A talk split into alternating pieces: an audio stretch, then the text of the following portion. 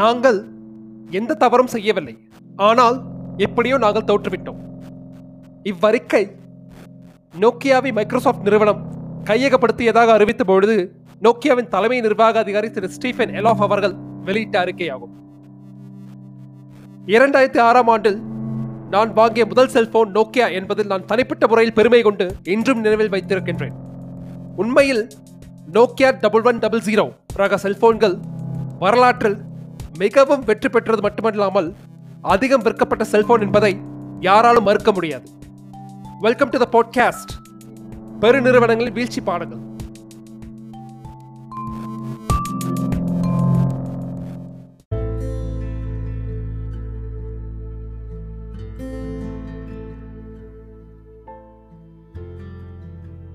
நோக்கியாவின் குறுகிய வரலாறு. நோக்கியாவின் வரலாறு ஆயிரத்தி எட்நூத்தி அறுபத்தி ஐந்தாம் ஆண்டிலிருந்து தொடங்குகிறது. அக்காலத்தின் காகித மற்றும் வணிக தயாரிப்புகளில் நிபுணத்துவம் பெற்றதுடன் பத்தொன்பதாம் நூற்றாண்டின் தொடக்கத்திலிருந்தே நிறுவனம் விரிவடைந்தது. மின்சாரம் மற்றும் நீர் மின்சாரம் போன்ற பண வணிகங்களில் கிளைத்தது. ஆயிரத்தி தொள்ளாயிரத்தி அறுபதுகளின் பிற்பகுதியில் நோக்கியா பாதுகாப்பு மற்றும் பொதுமக்களின் தேவைகளுக்காக மொபைல்கள் மற்றும் வானொலி தொலைபேசிகள் போன்ற தகவல் தொடர்பு சாதனங்களை கிளைத்தது. ஆயிரத்தி தொள்ளாயிரத்தி தொண்ணூறாம் ஆண்டில் இருந்து நோக்கியாவின் பொற்காலம் தொடங்கி இரண்டாயிரத்தி பதிமூன்றில் மைக்ரோசாஃப்ட் கையகப்படுத்தும் வரை செல்போன் சந்தை ஆட்சி செய்தது.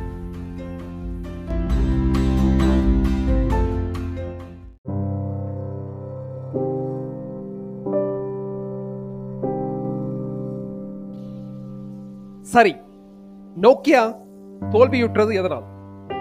காரணம் எண் ஒன்று. ஸ்மார்ட் போன் பரிணாம வளர்ச்சியை எதிர்த்தது நோக்கியா நிறுவனம்? மீள்பதிவு ஸ்மார்ட் போன் பரிணாம வளர்ச்சியை எதிர்த்தது நோக்கியா நிறுவனம்? மொபைல் போன் உற்பத்தியாளர்கள் தங்கள் ஸ்மார்ட் போன்களை மேம்படுத்துவதற்கும்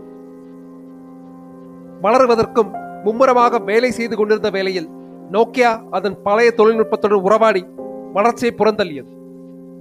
பட்டன் போன்ஸ் எனப்படும் பொத்தான் தொலைபேசிகள் மீது இருந்த ஆர்வம் இதற்கு காரணம். சாம்சங் விரைவில் அதன் ஆண்ட்ராய்டு அடிப்படையிலான தொலைபேசிகளை அறிமுகப்படுத்தியது. அவை வாடிக்கையாளர் மத்தியில் மிகுந்த வரவேற்பை பெற்றது.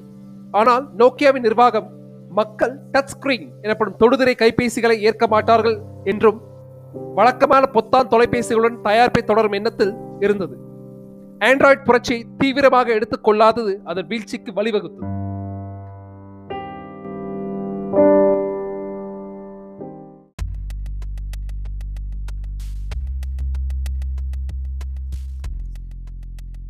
காரணம் எண் இரண்டு.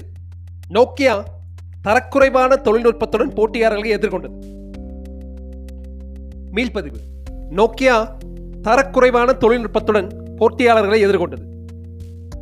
போர்க்களத்தின் முனைப்பில் ஓர் போர் வீரன் பொய்க்கத்தியை ஏந்தி போரிடுதல் எவ்வளவு அபத்தமானதோ அத்தகு நிலையில் நோக்கியா நிறுவனம் தனது போட்டியாளர்களை தரக்குறைவான தொழில்நுட்பத்துடன் எதிர்கொண்டது.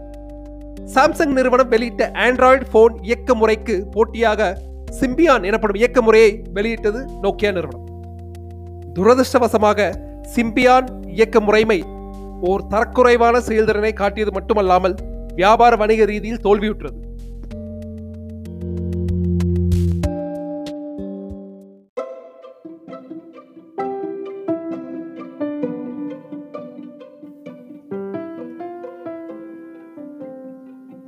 காரணம் எண் மூன்று. போட்டியின் பந்தயத்தில் வேகம் காட்ட தவறியது நோக்கியா நிறுவனம். மீள்பதிவு போட்டியின் பந்தயத்தில் வேகம் காட்ட தவறியது நோக்கியா நிறுவனம். தொழில்நுட்ப உலகம் முன்னேற்றம் அடைவதற்காக பல்வேறு தொழில்நுட்ப நுட்ப யுத்திகளை கையாண்டு கொண்டிருக்கும் யுகத்தில் நோக்கியா மிகவும் மெதுவாக தனது நடைபயணத்தை தொடர்ந்தது. கைபேசி நுட்பத்தில் புதியவர்களாக களம் புகுந்தவர்கள் கூட பெரும் தொழில்நுட்பம் வாய்ந்த ஸ்மார்ட் போன்களை தயாரிக்க தொடங்கினர். பந்திக்கு முந்து என்னும் பழமொழியை மறந்தது நோக்கியா நிறுவனம். பின்னடைவை சந்தித்தது.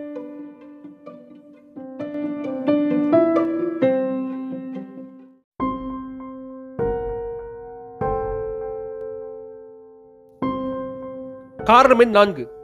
நோக்கியா தனது பழம்பெருமையின் மீது அதீத நம்பிக்கை கொண்டிருந்தது. மீள்பதிவு நோக்கியா தனது பழம்பெருமையின் மீது அதீத நம்பிக்கை கொண்டிருந்தது. பல்வேறு நிறுவனங்கள் அதிக தொழில்நுட்பம் வாய்ந்த ஸ்மார்ட் போன்களை அறிமுகப்படுத்திய பின்னரும் கூட நோக்கியா மக்கள் தங்கள் கடைகளுக்கு சென்று நோக்கியா தயாரிக்கும் தொலைபேசிகளை வாங்குவார்கள் என்று நிறுவனம் நம்பியது. நோக்கியா அதன் முந்தைய மகிமை எந்தவித சிக்கலையும் தகர்த்தெறியும் என்று தவறாக எண்ணியது. காலப்போக்கில் உண்மை உண்மைகளை உணரும் தருவாயில் தோல்வி பழக்கில் அமர்ந்திருந்தது.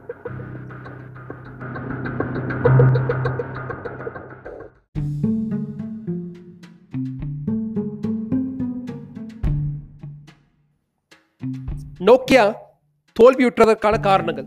மீண்டும் ஒரு மீள்பதிவு. காரணம் எண் ஒன்று. ஸ்மார்ட் போன் பரிணாம வள- வளர்ச்சியை எதிர்த்தது நோக்கியா நிறுவனம். காரணம் எண் இரண்டு.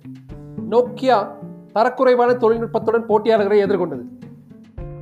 காரணம் எண் மூன்று. போட்டியின் பந்தயத்தில் வேகம் காட்ட தவறியது நோக்கியா நிறுவனம். காரணம் எண் நான்கு. நோக்கியா தனது பழம்பெருமையின் மீது அதீத நம்பிக்கை கொண்டிருந்தது.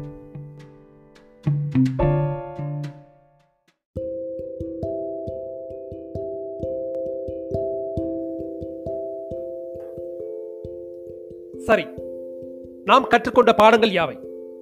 பாடம் ஒன்று. மாறி வரும் உலகில் தொழில்நுட்ப மேம்பாடு மிகவும் அவசியம். பாடம் இரண்டு. முற்கால மகிமைகள் தற்கால வெற்றிகளுக்கு உதவாது. பாடம் எண் மூன்று. ஒவ்வொரு தயாரிப்பிற்கும் தொலைநோக்கு பார்வை அவசியம்.